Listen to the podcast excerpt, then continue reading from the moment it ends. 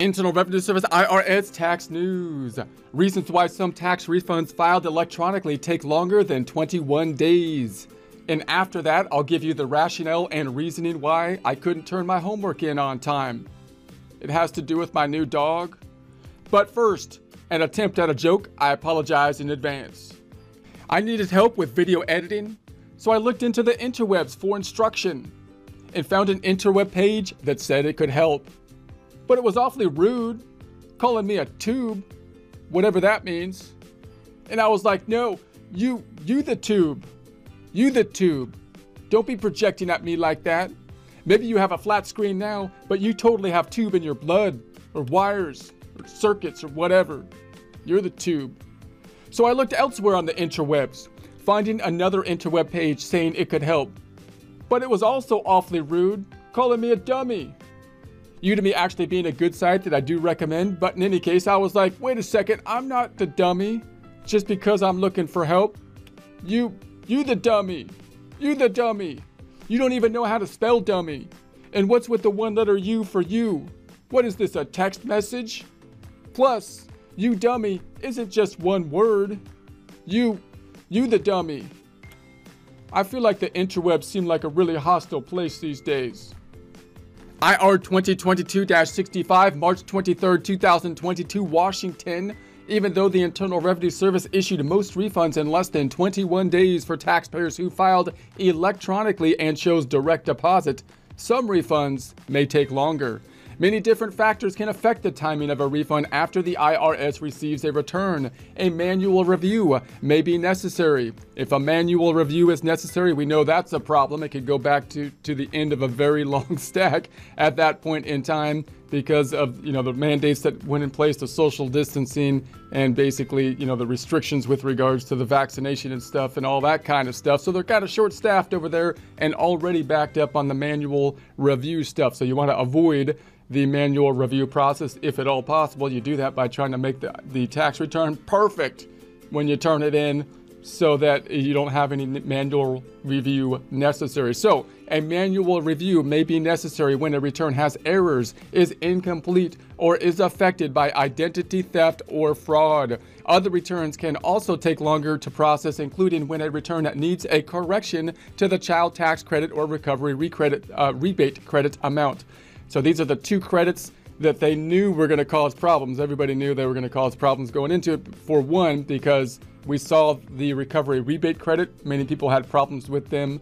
And the prior year, because it was on the prior year return, and so we were anticipating that they were going to have problems in the next return. That one's confusing because you have the prepayment of the stimulus checks, and the stimulus checks don't really sound anything like the economic impact payment checks, and that is the recovery rebate credit, and it's a prepayment, which is confusing in and of itself. And it, the prepayment is going to have some errors, even though it's based on a pretty minimal amount of information to make it. And you've got the fact that you've got the stimulus payments, two of them were applied to 2021. One of them applied to, I mean, sorry, two of them applied to the prior year, 2020.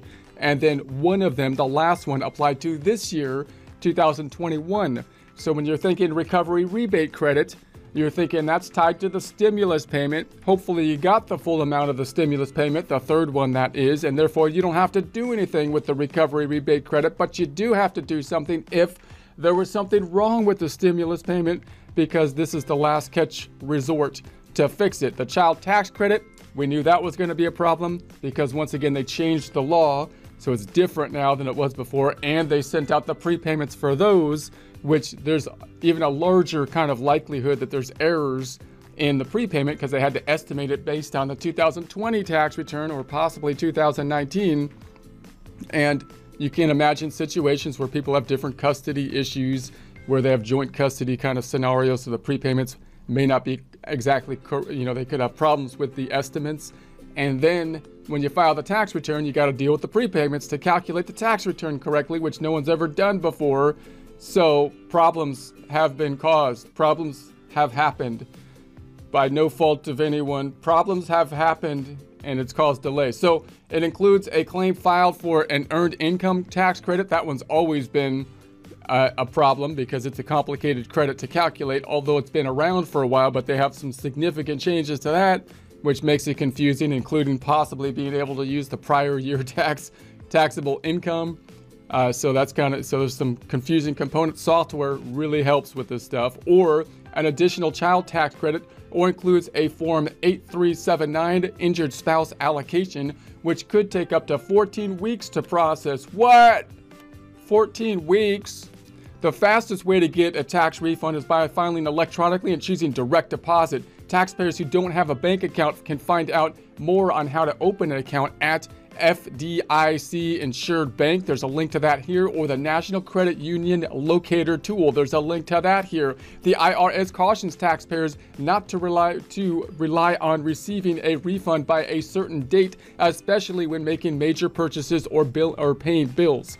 Obviously, if, if money is tight, you got to do what you got to do, but you don't want to do anything more than you got to do based on the fact that you're going to get a refund. You don't want to be going out and you know, spending a bunch of money before you actually get the refund because, you know, you can't really trust the refund until you actually get the refund because they might do something funny over there at the Internal Revenue Service or possibly do nothing at all for a long period of time. So some returns may require additional review and may take longer. Also, remember to take uh, into consideration the time it takes for a financial institution to post a refund to an account or to receive it by mail. To, to check the status of a refund, taxpayers should use the Where's My Refund tool. There's a link to that on irs.gov, irs.gov, the IRS website. Information for the most current tax year filed is generally available within 24 hours after the IRS acknowledges receipt of a taxpayer's e filed return.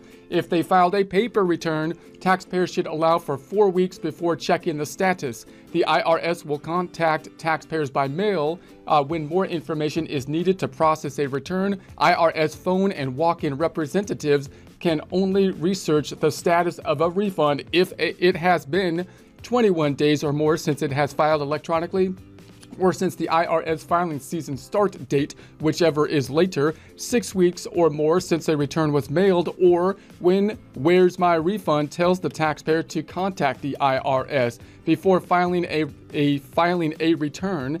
Taxpayers should make IRS.gov their first stop to find online tools to help get the information they need to file. So you can go to the IRS.gov, it's got a lot of information on it. The tools are easy to use and available anytime. Yeah, kind of. Uh, you know, they're they're not too bad. They're not as good as like financial institutions. They could get better, but they're improving. Millions of people use them to help file and pay taxes, find information about their accounts, get answers to tax questions, and get tips on filing a return. 2020 tax returns waiting on a 2020 tax return to be processed.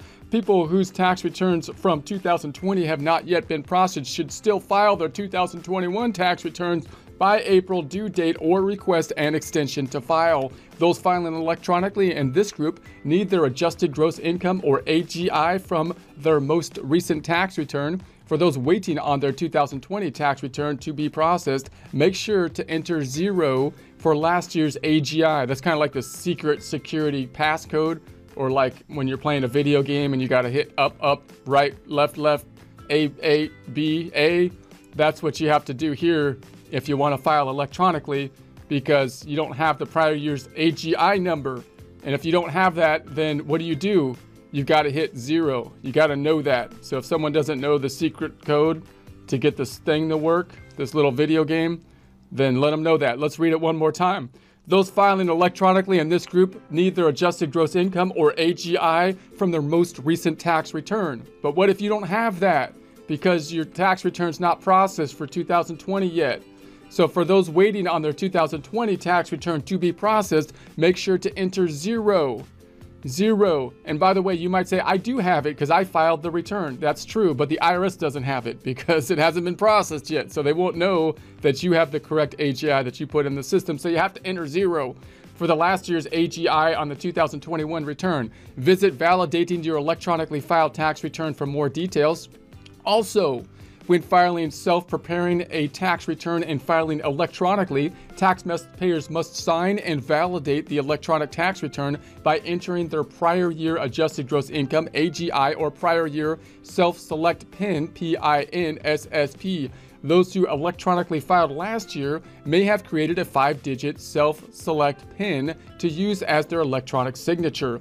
Generally, tax software automatically enters the information for returning customers. Taxpayers who are using a software product for the first time may have to enter this information. Taxpayers should review the special instructions to validate an electronically filed 2021 tax return if their 2020 return has not been processed or they used the non filer tool in 2021 to register for an advanced child tax credit payment or third economic impact payment in 2021. So there's links to some of that information here, and there'll be a link to this in the description.